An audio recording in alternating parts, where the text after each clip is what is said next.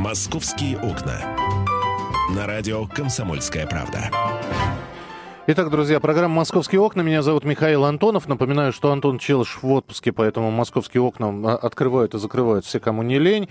Естественно, что э, главная тема по-прежнему остается московский метрополитен. Мы сегодня и всю нашу программу э, сквозной линией будем э, проводить новости, которые поступают о расследовании трагедии, которая произошла на перегоне станции Славянский бульвар Парк Победы, но будут и другие обязательно московские новости.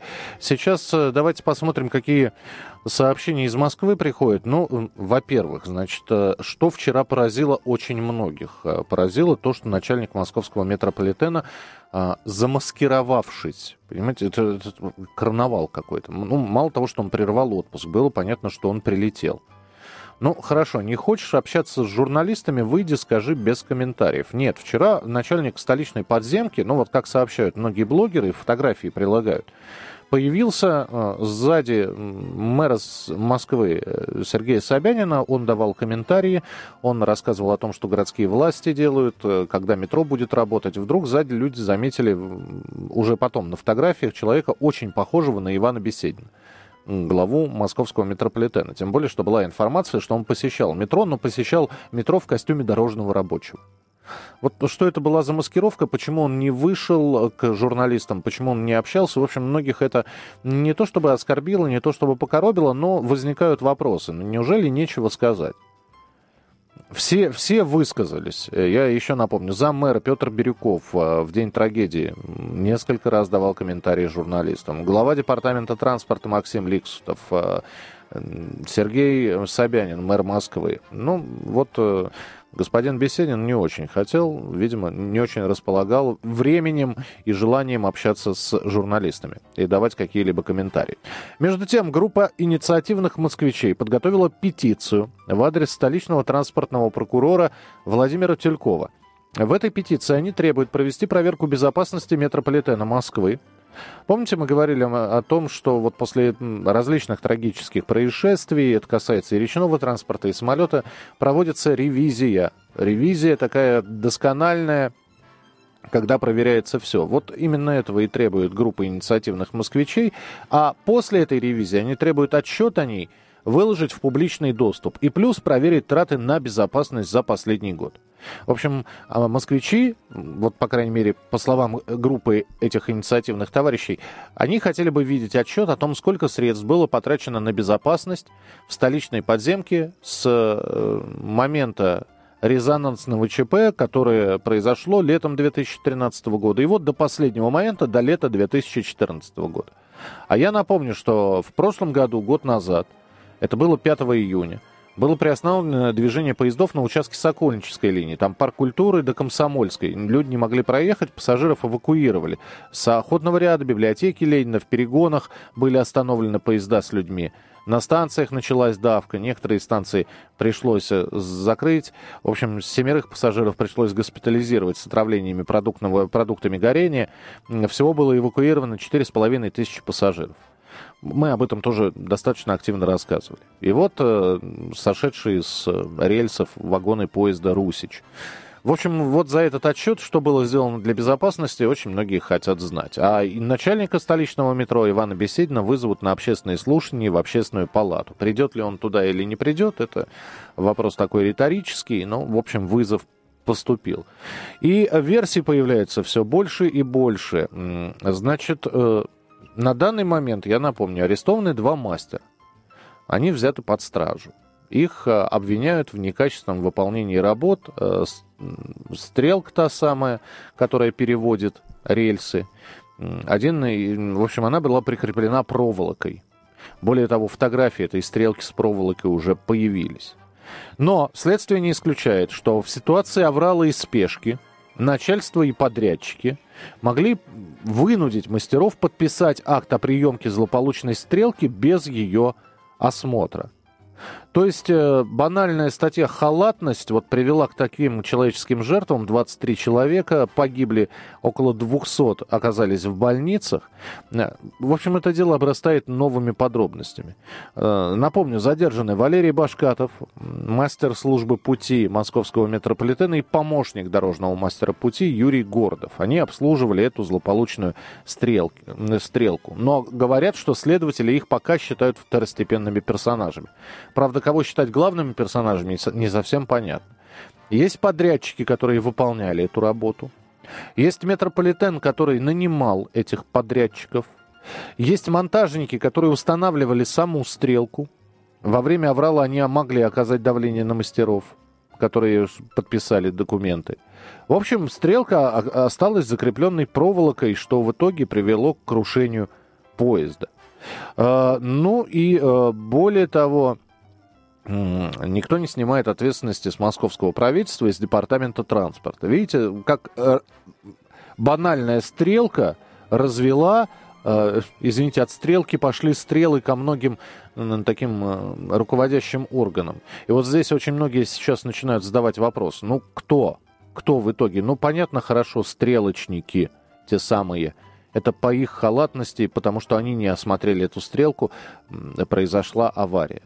Да, но ведь кто-то ее закреплял проволокой, кто-то подписывал с этими подрядчиками документы.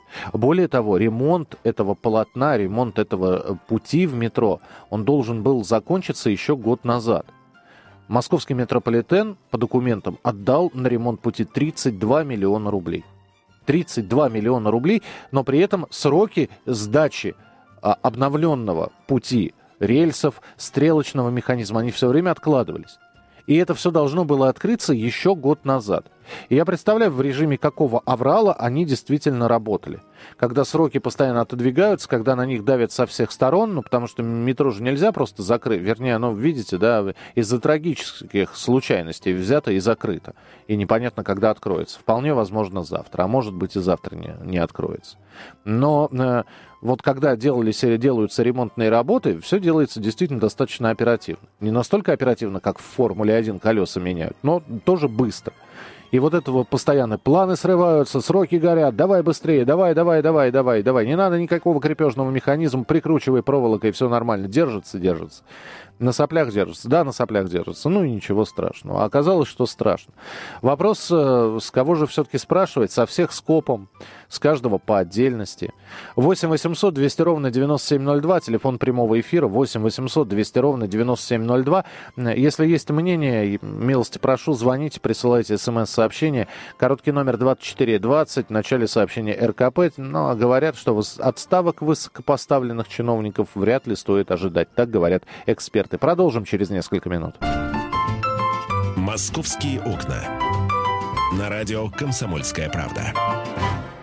Продолжается наш прямой эфир, программа «Московские окна», радиостанция «Комсомольская правда». И продолжаем обсуждать ту самую стрелку на перегоне Парк Победы Славянский бульвар, которая привела к гибели людей, к страшнейшей аварии в метрополитене. Первая такая авария за все существование метро с такими человеческими жертвами. Есть э, в средствах массовой информации документация, согласно которой реконструкция пути Арбатско-Покровской линии, дополнительные работы, по которой велись накануне ЧП, начались они, эти реконструкционные работы, еще прошлым летом. Однако договоры на проведение постоянно продлевались, и стоимость работ в итоге увеличилась в несколько раз – договор на выполнение работ по реконструкции э, путей и стрелочного механизма был заключен между подрядчиком СМУ «Ингеоком» и субподрядчиком «Спецтехреконструкция». Работы должны были быть закончены 15 августа 2013 года.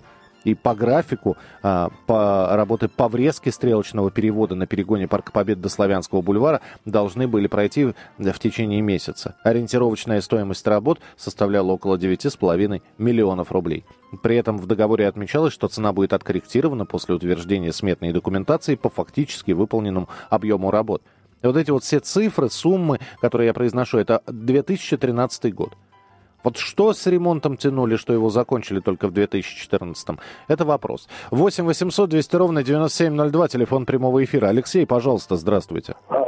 Здравствуйте, Михаил. Вот я, как, как вы сегодня, как я вчера упомянул, 5 число прошлого года, 5 июня. Угу. Уверяю вас, по моим источникам, вот те люди, которые управляют, Эликсутов, э, Хуснулин, в том числе и Беседин, им наплевать на москвичей. Я могу с ответственностью это сказать, потому что за смену до того события, когда было задымление, дежурная по станции э, звонила начальству и предупреждала, что у нее ночью на участке Сокольнической линии очень слышен запах э, э, задымления, которое связано прежде всего с фрагментами горения какой-то пластиковой тары или либо, какой, либо высоковольтного кабеля.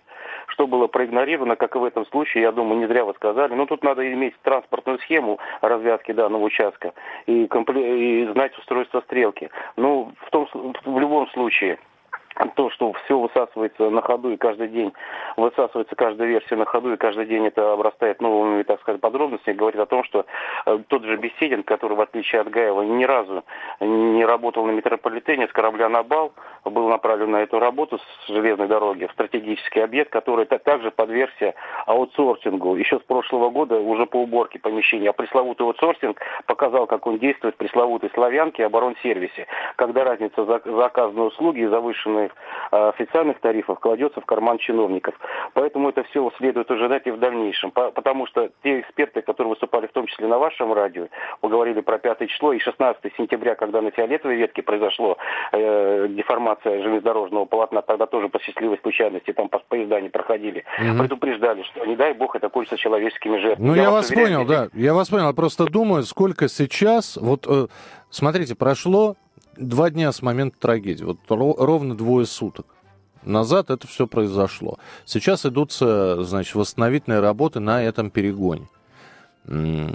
Пока никто из официальных лиц не заявил о какой-то ревизии. А метро продолжает работать. Вот уже двое суток все остальные станции работают, работают в штатном режиме. А вот в голове никогда не возникал вопрос, друзья, сколько таких еще стрелок, где проволочка намотана? Никто не задумывался, что, ну, я не знаю, надо вскрыть этот механизм, посмотреть, не примотал ли кто-нибудь тоже проволочку, а то или изоленточку, что-нибудь на скотче там болтается. Мне так кажется, что вот после таких, ну, метро-то закрывать мы не сможем закрыть, да, но вот после таких событий в тот же день набираются люди, вызываются из отпусков ответственные, нужные, либо не, не, э, я не знаю, даже если отпуск прерывать, но там, тому же Беседину, а просто набираются обходчики, вызываются дополнительные смены за дополнительные ночные тарифы. Я думаю, что метрополитен в состоянии потратить несколько тысяч рублей на, на, на подъемные для людей, которые будут ночью работать. И все, и проверяется все досконально. Каждый кабель, каждая гаечка, каждый стык, каждый стрелочный механизм.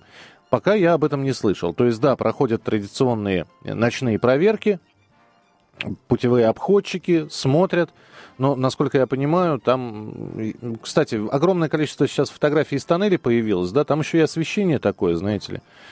Не все можно разглядеть. Так монетку уронишь, и будет она там лежать до второго пришествия. 8 800 200 ровно 9702, телефон прямого эфира. Татьяна, здравствуйте. А, здравствуйте. Вы знаете, вот я, честно вам скажу, я не верю в проволочку. А, потому что, ну, во-первых, там, э, ну, вот вы сами, Миш, говорите, фотографии, там завалы. Какую проволочку они там нашли, разглядели и где.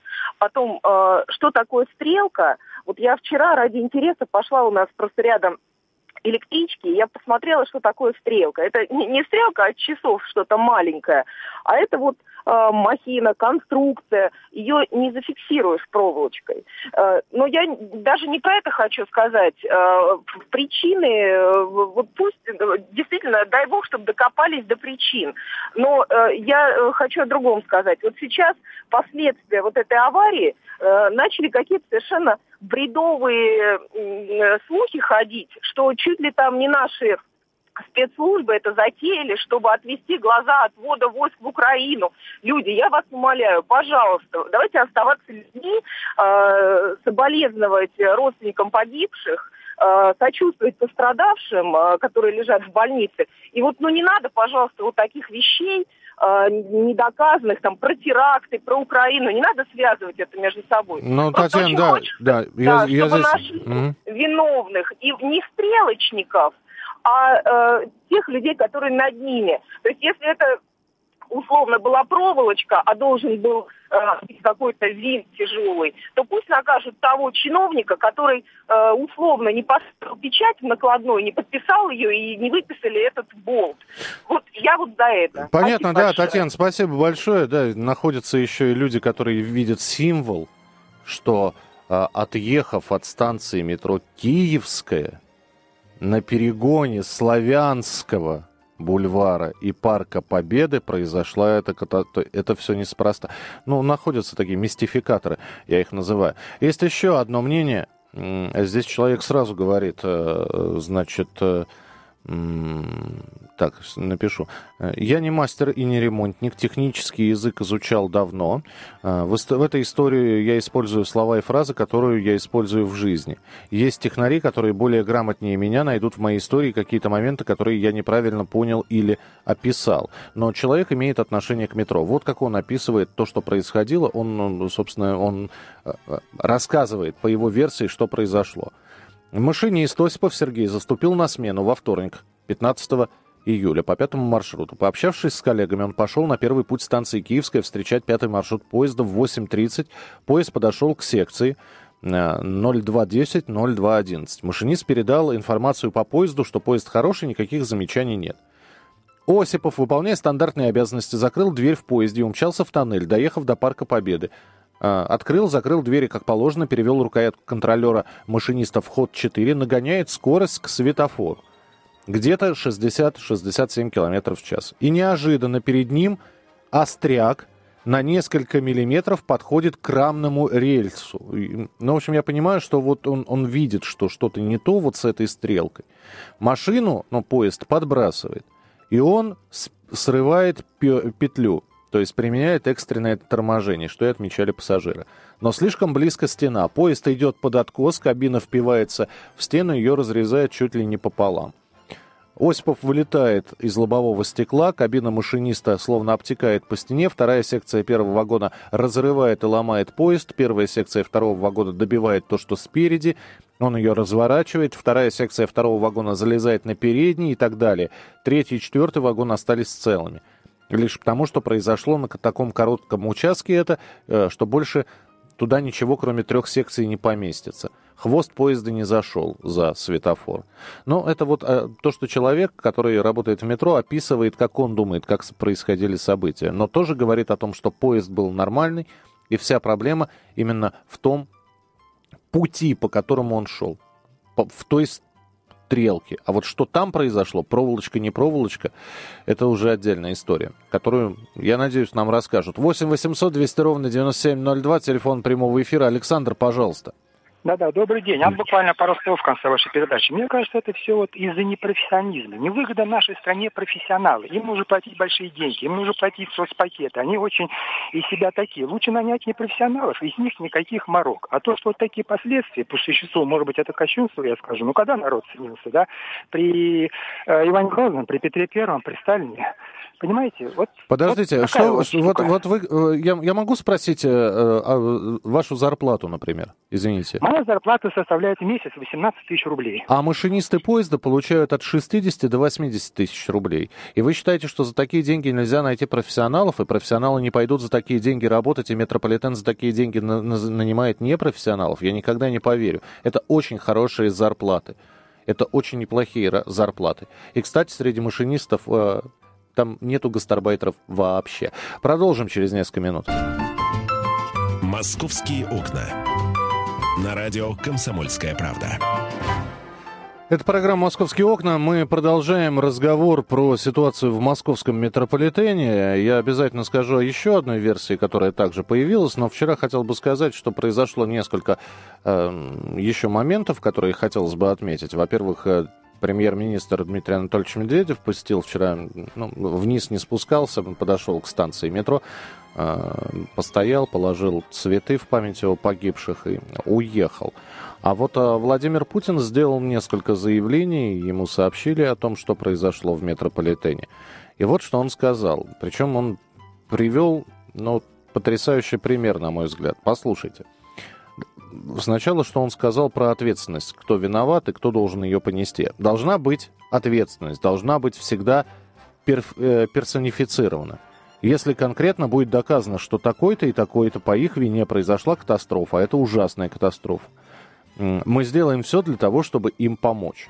Следственные органы должны будут изобличить виновных. Я уже вчера с главой Следственного комитета Бастрыкиным на эту тему говорил. И привлечь к ответственности виновных. Но именно конкретных людей, тех, кто виноват.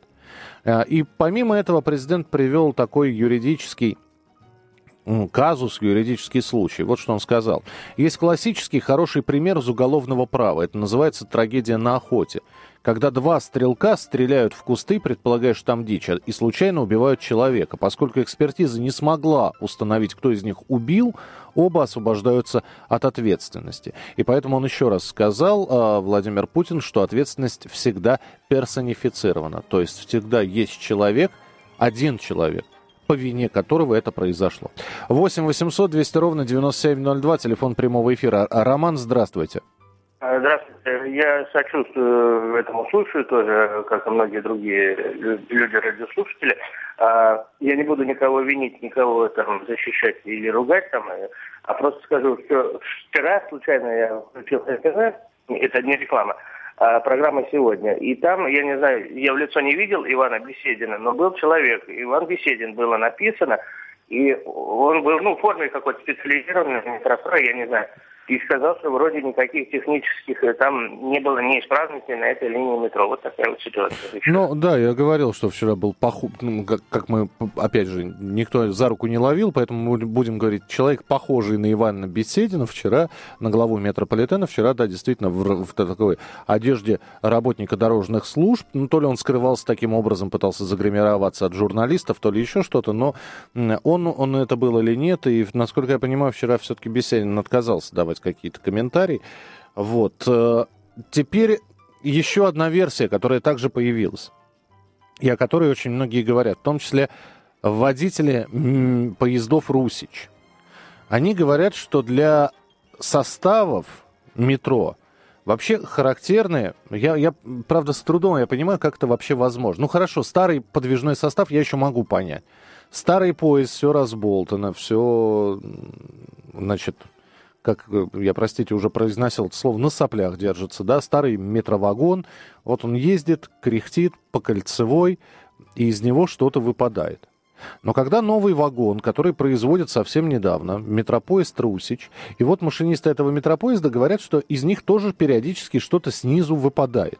Ну, что-то это какие-то детали. Я вообще с трудом представляю, что может у, у закрепленной техники западать, выпадать что-то. Но я видел пару раз, когда ехал на машине, как у автомобиля отлетало колесо, но только потому, что оно было плохо закреплено. А вот так, чтобы, знаете, человек ехал и терял по дороге там глушитель, гайки из него сыпались, такого, такого не было.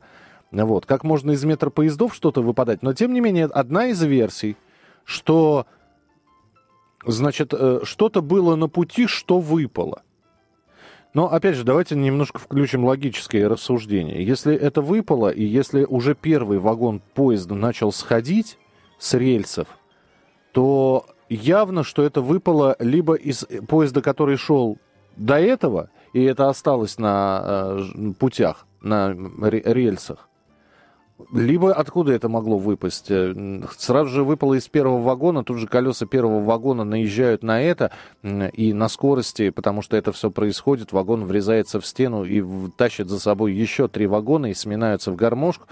Ну, версия такая есть, она не исключается. В Следственном комитете говорят, что работаем. Когда откроется станция метрополитена, говорят, что завтра. Хотя по другим версиям никто никаких сроков не ставят, потому что все время появляются какие-то новые обстоятельства. Дело в том, что там помимо ремонта и тюбинга ну, то есть тоннеля, по которому ходят метропоезда. Там же еще исследователи работают, которые буквально каждый элеметр изучают. И э, шпал, и рельсов, и смотрят, не было ли сколов. И вот этот вот э, стрелочный механизм там на винтике уже разобрали, чтобы про проверить, что же там произошло. Другой вопрос, что хотелось бы знать, конечно, результаты всех этих исследований. 8 800 200 ровно 9702, телефон прямого эфира. Кирилл, пожалуйста, здравствуйте. Здравствуйте. Нам не говорят, была ли подключена стрелка к питанию, была ли она подключена вообще к управлению, да? И я думаю, что вот эта проволочка, она могла стоять на заводе, чтобы просто стрелка не болталась туда-сюда. То есть, ну, в принципе, если бы она была подключена, то эта проволока бы не играла бы никакой роли. Потому что если бы она была в включенном состоянии, то проволока бы э, никак бы не могла повлиять на работу такого механизма. Э, я считаю, что там сила, э, с которой она переключается, очень сильная, большая. И тут надо понять, что поезд заехал в тупик. И не может быть э, предмет какой-то явиться тем, чтобы поезд свернул ровно в тупик. Я в это не верю. Ну, еще вот то, что вы мне не дали договорить в прошлый раз, когда mm-hmm. я говорю безопасность. Значит, меня беспокоит окна. Значит, окна каленые, они не каленые. Э, на них, я так понимаю, не было на, э, прилеплена пленка, чтобы они не разлетались и не резали всех подряд. И второе, то, что я вот еще вам сказал, у американцев разработана специальная система сцепления вагонов – это вагоны, которые железнодорожные, которые не позволяют вагону при столкновении, то есть при таком ударе, вот как у нас произошел, чтобы он находил один на другого. То есть э, они складываются гармошкой, но не находят друг на друга. Таким образом, количество жертв становится гораздо меньше. Вот я бы попросил наше руководство обязать завод «Русич», выпускающий новые вагоны, обратить на это внимание и изменить конструкцию поезда. Спасибо. Вчера на совещании под председательством вице-мэра по строительству Марата Хуснулина была как раз озвучена версия ЧП. При, оказывается, при осмотре места происшествия эксперты обнаружили многочисленные свежие сколы на бетоне между рельсами, примерно в 50 метрах от места, где начался сход вагонов. В связи с этим вот появилось предположение, что поезд мог потерпеть крушение из-за того, что некий предмет оказался во время движения под днищем поезда. Ну, как видите, версий очень много, как я уже сказал, и еще больше э, людей, которые так или иначе несут ответственность. Оказывается, казалось бы, банальная штука такая, стрелка, перевод рельсов с одного пути на другой, а за эту стрелку, как выяснилось, отвечают очень многие если уж брать так с самой высоты, да, департамент транспорта, московский метрополитен, подрядчик, люди, которые делали эту скреп, с, стрелку, и, соответственно, ремонтный мастер, который ее принимал и подписывал там что-то. И, ну, эта проволочка трехмиллиметровая, она фигурирует везде. А, ну и мы, один из машинистов, а, который работает на синей ветке метро, в, ста, в статье, в интервью, которую он дал «Комсомольской правде», он говорит, даже если бы стрелка сработала правильно, катастрофы было бы не избежать. 8 800 200 ровно 9702, телефон прямого эфира. Сергей, мы вас слушаем, пожалуйста. А, добрый день, Михаил. Добрый день. Я бы хотел сказать, что прежде всего, когда непосредственно начальник того предприятия, где совершено данное, так сказать, я думаю, должностное преступление, прежде всего, чтобы его наказать, а я думаю, он не будет наказан, его освобождают от должностных обязанностей на время и проводят служебное независимое расследование. Также произошла история с Гаевым, которым, от которого были все отметены, э, которым, по инициативе которого были отметены все инициативы по обвинению его им должностных, в том числе и финансовых нарушениях. Он не был посажен под домашний арест, потому что дело резонансное, много, миллион, много сотен миллионное, и не была проведена, как вы сказали, правильная ревизия. И человек спокойно уехал в Европу. А по поводу машинистов я хочу сказать, у нас в любом случае голод на метрополитене, потому что э, достаточно жесткие критерии по отбору данного, данного персонала, несмотря на высокую зарплату, и несмотря, Беседин упомянул, что нужны автоматизированные вагоны без, без участия ручного управления машинистами. Я не удивлюсь, у нас уже есть квоты на пилотов, я не удивлюсь, что у нас появятся квоты и на гастарбайтеров среди машинистов, потому что эта инициатива еще с тех времен, когда Гаев приступил к своим должностным обязанностям, не хотел платить в достаточной мере те деньги, которые платит сейчас, и пугал Москву, москвичей то, что он привезет гастарбайтеров из Молдавии. Ну, вы знаете, во всем мире есть голод на хороших специалистов. Да, строгий отбор, да, потому что это транспорта, и это безопасность в первую очередь.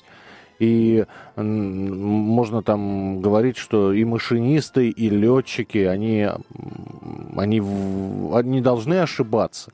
Им нельзя ошибаться, им доверенной жизни, ну, летчикам сотни пассажиров, а машинистам несколько сотен пассажиров. Так что, на мой взгляд, все абсолютно верно, что такой строгий отбор. В начале следующего часа продолжим программу «Московские окна». Оставайтесь с нами, присылайте смс-сообщения. «Московские окна».